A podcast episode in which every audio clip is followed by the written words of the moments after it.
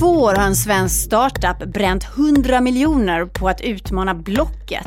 Var det verkligen värt pengarna?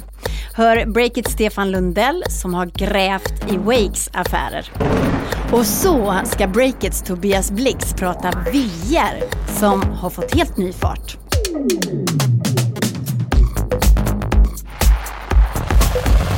Blir vi på fest?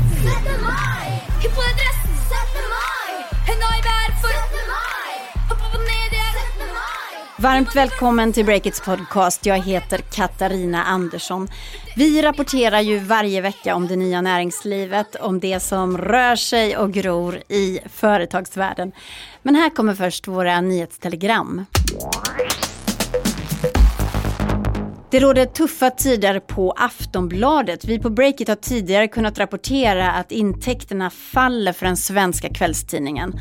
Och när den norska ägaren Schibsted nyligen släppte sin kvartalsrapport så framgick det att intäkterna fortsätter att dala. Omsättningen sjönk under kvartalet med hela 9 och det största tappet kan härledas till en vikande printförsäljning. Detta samtidigt som de digitala intäkterna för tidningen endast ökade med 1 Idag fredag förväntas Tyskland rösta igenom en ny lag som ska tillåta elsparkcyklar i landet. De många hypade hyrtjänsterna har hittills inte fått verka i landet. Men i och med de nya reglerna så lär det bli en kamp om gatorna i Tyskland. När svenska Voi bjöd in till pressträff tidigare i veckan så avslöjade de att de har planer på att finnas inte i mindre än 30 tyska städer innan sommaren är slut. Och på tal om elsparkcyklar, Stockholms stad tycks ha tröttnat på populära elskotrar som Lime och Voi. Att de parkeras lite huller om buller. Och stan har därför tagit fram en avsiktsförklaring riktad till elskoterbolagen som bland annat inkluderar fartbegränsningar på vissa gator, parkeringsförbud i vissa stadsdelar och no-go-zoner. Elskoterbolagen kommer exempelvis bara ha två timmar på sig att flytta elskotrar som parkerats trafikfarligt eller hindrande för invånare. Nu har fem aktörer skrivit på detta avtal, rapporterar DI Digital. Hejsan allihop, Camilla Björkman och eh, Stefan Lundell här bredvid mig som har en kul nyhet, nämligen att Breakits podcast ett bra tag framöver kommer att sponsras av Atea. IT-leverantören som vill bygga det moderna kontoret tillsammans med oss entreprenörer. Yes, så är det och vi eh, och Atea kommer därför under året att tipsa om olika sätt att få ett smartare kontor.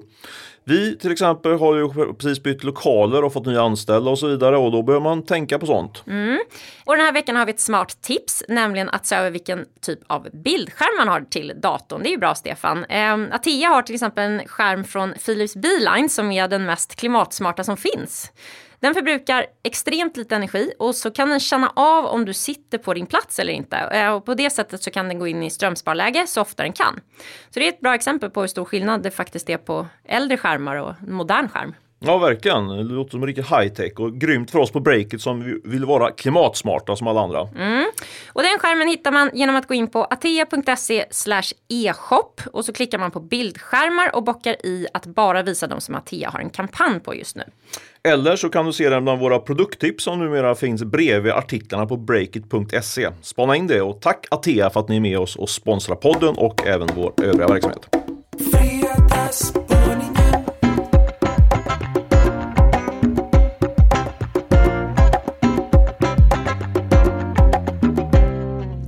Så har en av Breakits grundare klivit in i studion. Det är Stefan Lundell. Vad gör oss den här, den här veckan? Ja, det kan man fråga sig. Eh, det, jag tänkte att det var ett tag sedan jag var poddade. Jag poddade förra veckan. Så jag kör på här och har nu den här veckan eh, grävt i ett bolag som heter Wakes affärer. Du känner till Wake hoppas jag? Ja, faktiskt. Det är väl eh, bilförsäljarnas försök att utmana Blocket, alltså eh, bilannonsmarknaden. Ja, exakt. Det var ju lite svårt att undvika deras varumärke förra året, eh, för de brände på med himla mycket reklam. Men nu så känns det som att det har varit rätt tyst. Är det det du ska spana om eller?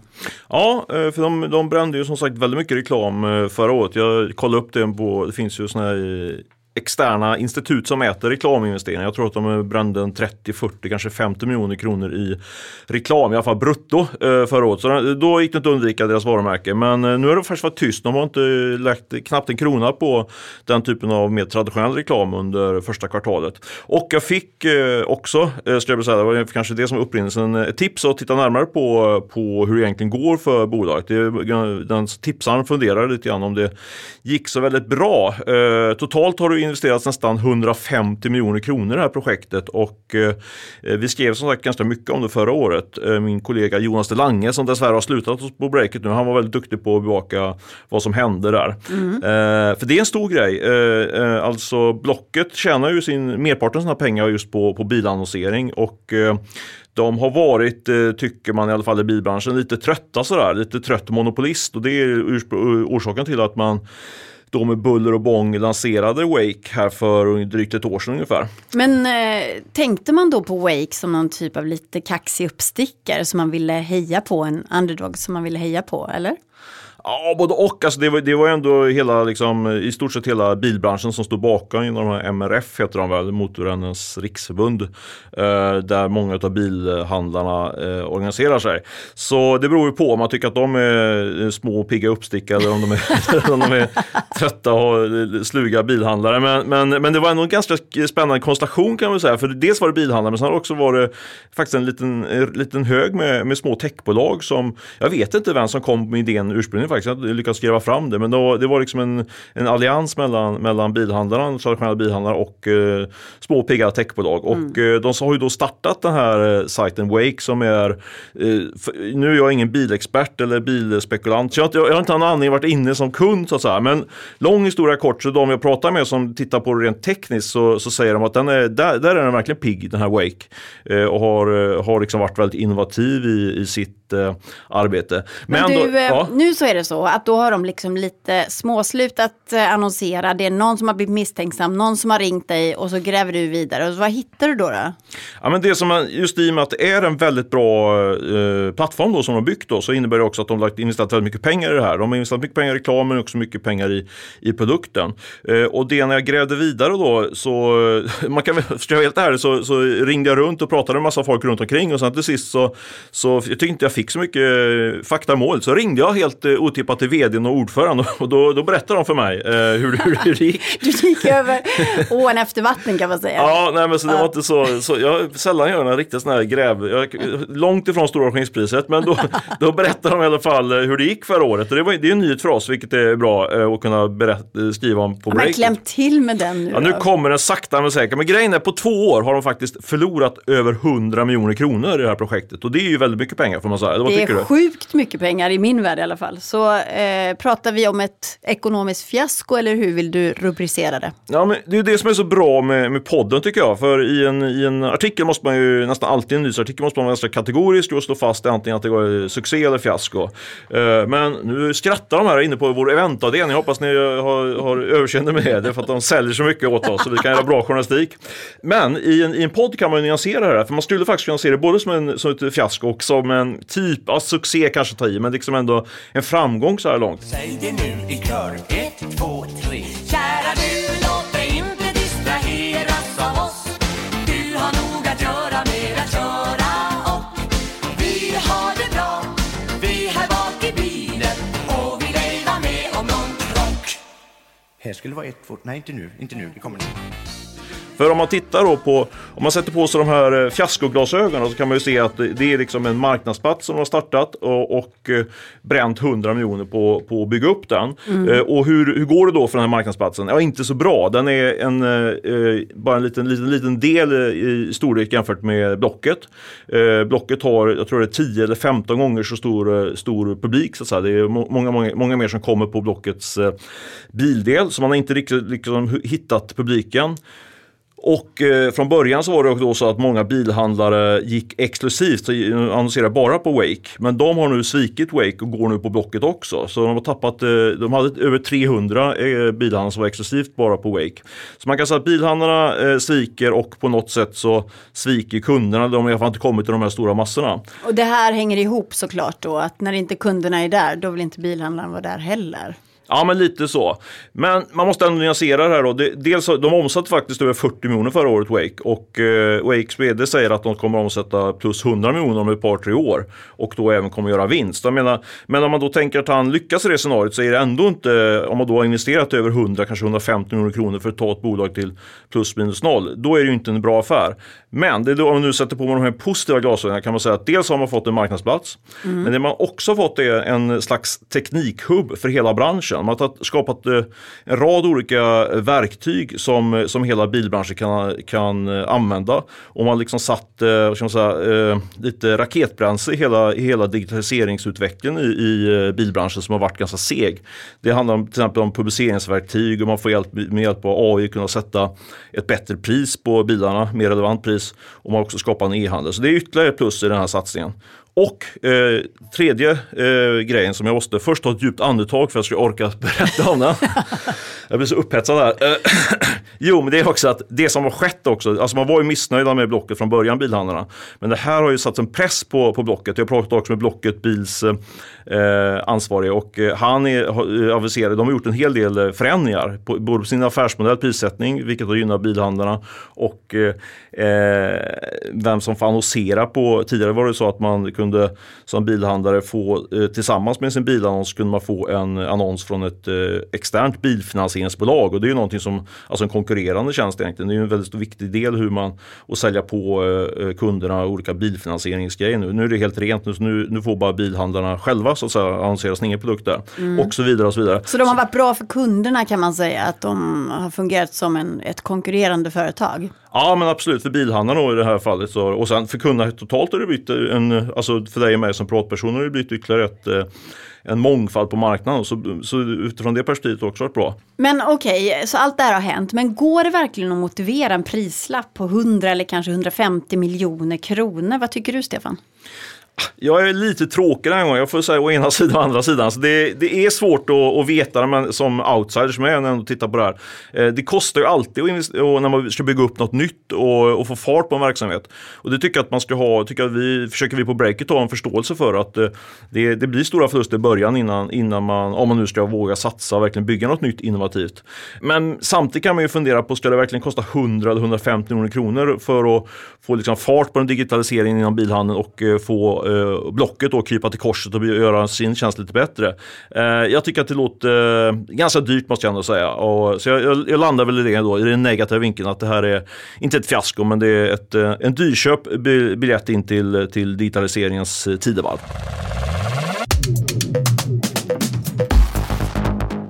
Hallå alla poddlyssnare, Camilla på Breakit här. Den här veckan sponsras podden av Mini, ett eh, varumärkesnamn som numera erbjuder modeller som är allt annat än Mini. Där fick vi till det.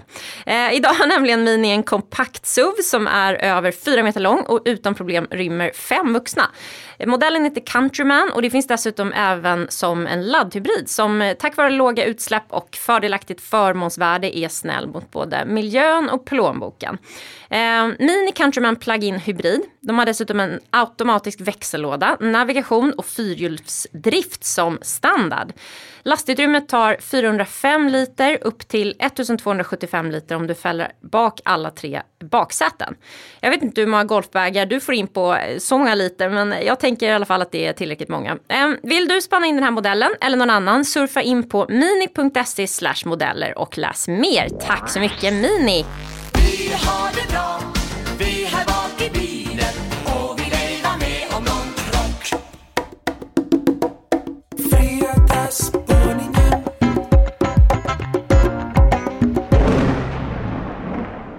Minns ni VR-hypen från 2016? Då skulle precis allt vara VR och alla ville göra allt med VR. Det genomslag som man pratade om då, det kom faktiskt aldrig och det kanske aldrig gör det heller. Men betyder det att VR har dött nu? Att alla bolag har gått vidare för att jobba mot nästa hypade område? Tobias Blixt, eller som vi kallar dig, Tobias Lightning. Du är med mig här i poddstudion. Vad tror du? Ja, eh, vi har ju kollat lite på detta nu eftersom att det, eh, det finns faktiskt några som gör VR fortfarande, trot eller ej. Men eh, vi kan ju börja med att eh, nästa vecka så gör ju Facebook med sitt Oculus en riktigt stor satsning här med eh, sitt Oculus Quest som ju ska vara det här nya VR-sättet som ska ge det är utan sladdar men det ska ändå ge den liksom fulla VR-känslan. Mm. Så det här, är, det här är den stora nyheten som presenterades på F8 också? Ja men precis. Mm. Uh, och idag när vi spelat in den här podden, så i onsdags alltså, då lanserade HTC sitt nya VR-kit med Tobis ögonspårningsteknik här i som, som riktar sig lite mer mot industri och liksom utbildningsdelarna kanske som är lite dyrare. Så att det händer en del på den här marknaden ändå. Och menar du att det som händer är så pass intressant och att det kan kicka liv i det här liket VR-hypen? Kanske inte kicka, ja men eh, liket lever kan man ju säga. Uh, det blir, man tror väl kanske inte att det kommer att bli riktigt det här man hoppades på 2015, 2016, åtminstone inte nu och om, ja, inte ens med det här nya Facebook-kittet kanske. Men eh, man har en lite försiktig tro på det här ändå. Mm. Oculus, det här nya kittet som Facebook släpper, då har man ändå fått ner priset på den hyfsat ordentliga VR-upplevelsen till ändå hyfsat låga 5000 kronor kan ju diskuteras hur lågt Jag det är. Jag tycker inte det är så lågt, men Facebook satsar ju enormt mycket ändå fortfarande. Ja. Man kan ju säga att det är ju priset för en vanlig spelkonsol kanske, så det är väl lite det man hoppas för att nu kan man köpa VR istället då. Och att Facebook satsar är inte så konstigt heller, för tidigare så missar man ju hårdvarutåget kan man säga. När man inte var med på mobiltåget och fick ut en egen mobil, som till exempel Google fick. Så jag tror att Facebook antagligen hoppas väldigt hårt på det här, för man har en bra produkt nu i VR. Ja, men det tror jag också. Och när de släpper sitt Oculus nu så har ju två svenska spelbolag eh, med sina spel i lanseringen också som vi pratade lite med, Fast Travel Games och eh, Resolution. Och de är ju, man kan säga att båda är försiktigt optimistiska kanske här nu då. Hur nära Facebook har de jobbat då menar du? Men de har ju de här spelen till alla olika eh, VR-kit egentligen som finns på marknaden i princip. Men eh, när Facebooks Oculus släpper den här nya då, då är det med ett 40-tal spel ungefär. Och då är det två svenska utvecklare med och det är två av få europeiska utvecklare överhuvudtaget faktiskt. Eh, så de hoppas på en rätt bra position där skulle jag gissa på. Kan du säga någonting om spelupplevelsen om du förstår den? Alltså vad, hur, eh, hur det här nya gör den bättre? Ja, jag, jag har ju testat det här kittet faktiskt uh, för några dagar sedan här, uh, Oculus Quest. Man kan säga så här att förut så var du ju tvungen att uh, antingen ha ett ganska dyrt VR-kit som du var tvungen att koppla in i en ganska dyr dator och du var ganska liksom fastbunden. Mm. Eller så kunde du ha ett väldigt förenklat VR-kit med en liten handkontroll eller liksom något som du inte kunde spela riktigt avancerat med. Men nu med det här kittet också så blir det enklare att du, du, sätter på dig det och du kan ta med det enkelt var som helst och du transporteras in då i den här virtuella verklighetsvärlden och kan spänna din pilbåge eller vad du nu vill mm. göra. Ja men spännande för att så fort allting blir mycket enklare och mindre klumpigt då är det ju inte bara bara de värsta fantasterna som finns där tänker jag. Då finns det ju chans att bredda sig. Ja men precis, eh, så det är väl det man hoppas. Facebook hoppas säkert på att få ett eh, iPhone moment som många har pratat om här med det här kittet. Det är kanske inte de vi har pratat med spelstudion här tror kommer riktigt än, men det är ju verkligen en sänkt eh, tröskel på konsument-VR i alla fall. Mm.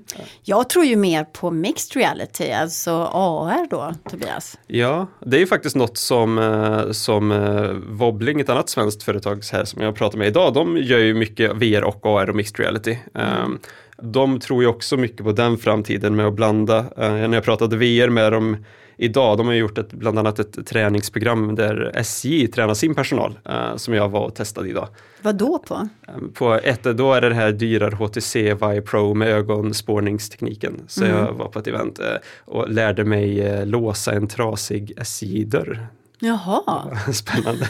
Men, Kan eh, man lära sig det i VR alltså? Det kan man lära sig Kändes det på riktigt då? eh, Lite på riktigt. Och då låsa en dörr när tåget går eller? Nej, men, ja, men en trasig dörr som inte ska kunna gå och öppnas av personalen. Mm. Eh, och då fick jag här följa instruktioner på skärmen, gör de här stegen. Det är ett nytt utbildningsprogram som de har, som det här svenska företaget har varit med och tagit fram. Då. Men gud vad skönt, då behöver man inte kunna så mycket i framtiden för man kan alltid få hjälp av någon expert över VR. Eller AR. Ja, I det här var det ju för utbildningssyfte tror jag. Men eh, han, han sa ju också det att även om det inte blev den här hypen som var 2016 så finns det ändå områden där de ser att det lever fortfarande även, och det är ju inom industri och transport och eh, liksom retail där man utbildar människor om olika saker. Så att, Men det måste ju varit en, en ganska lång besvikelsefas nu för de som verkligen trodde på det här 2016 då. Ja, jo, men det, det sa ju han Anders Ribbing här, vdn för Wobbling också, att det var en hård motvind eh, efter den här kulmen av VR där all, som alla var så hypade på ett tag. Mm, atomvinter. Ja men precis. Och Nej. Nu, nej, men, och nu har de fått, eh, de har ju fått jobba och bevisa här att det faktiskt, faktiskt finns eh, use cases även för, för deras VR och det samma gäller ju för spelbolagen. Så att det är väl en nischad produkt kan man säga som ändå har funnit en plats nu, skulle jag se det som. Men när har alla då VR hemma? Det lär nog dröja några år kanske innan alla har VR hemma, om, om ens någonsin. Det är, vi får vänta och se, men eh, Facebook hoppas nog på att alla ska ha VR snart.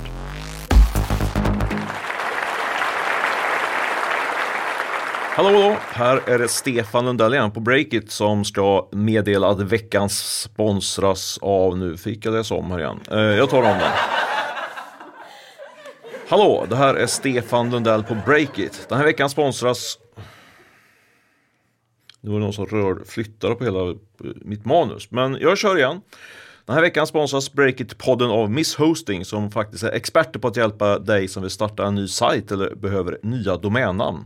Den 20 maj drar Miss Hosting igång en kampanj med ett nästan skamlöst billigt erbjudande för dig som vill skaffa just ett domännamn.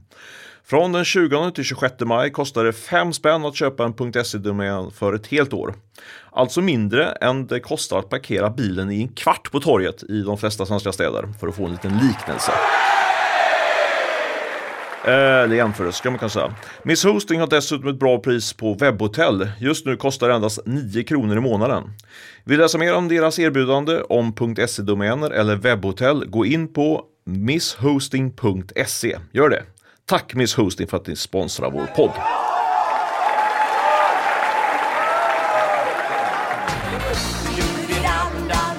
Och där så slår vi igen dörrarna för Breakits podcast den här veckan. Vi är tillbaka nästa fredag med ett nytt avsnitt. Jag heter Katarina Andersson, poddproducent är Jon Wahlqvist, tekniker är Fredrik Nilsson och ansvarig utgivare är Olle Aronsson. Herregud, så jag har mitt eget namn först. Eh, jag heter Katarina Andersson, man ska säga det sist. Så ha en trevlig helg. Hej!